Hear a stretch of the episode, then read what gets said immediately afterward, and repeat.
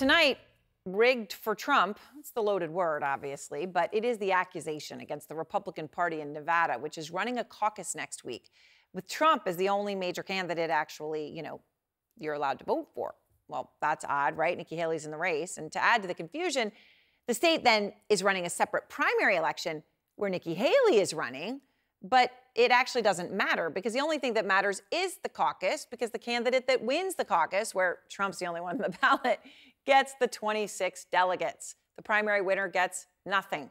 So Kyung Lah is out front with why a lot of Nevadans are crying foul and saying the Nevada GOP is in Trump's back pocket. It's going to be very confusing for people. I don't understand why we're doing it that way. In Nevada's primary, Republican voters are finding there's something missing. Donald Trump. This is very much like the ballot you just turned in, right? Yeah, exactly. And what do you notice about this ballot? The person I wanted to vote for wasn't on this ballot. So, do a lot of people understand what's happening this time in Nevada? I don't think so. I don't. I didn't. Donald J. Trump.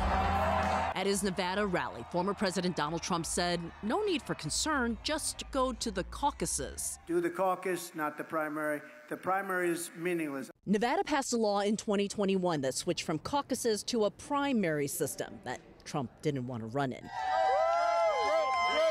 So now Trump is participating in the party run Nevada caucuses on February 8th.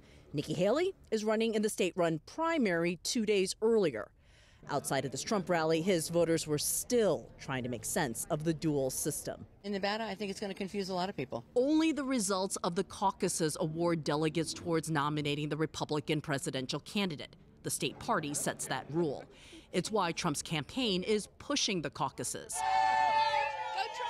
If you're lost, you wouldn't be the only one. We're trying to talk to people about the caucus versus the primary. Yeah, there's a lot of confusion. It is confusing because I got the information, but it does not tell you when to vote. You're looking up the difference between the two? Uh, yeah, like caucus, primary, different stuff like that. I still don't know why he's not on there. It's hypocrisy that you you couldn't cut with a chainsaw. Former Clark County Republican Chairman Chuck Muth voted in the primary, but knows it doesn't matter. I, I, believe that they set up the caucus because they wanted to assure that Donald Trump was not embarrassed in Nevada and secured Nevada's uh, vote. This definitely smells of rigging the caucus on behalf of Donald Trump. He's talking about the leadership of his state Republican Party. Some of those leaders just happen to also be criminally indicted by the state for attempting to falsely certify that Trump won Nevada in 2020. He did not win.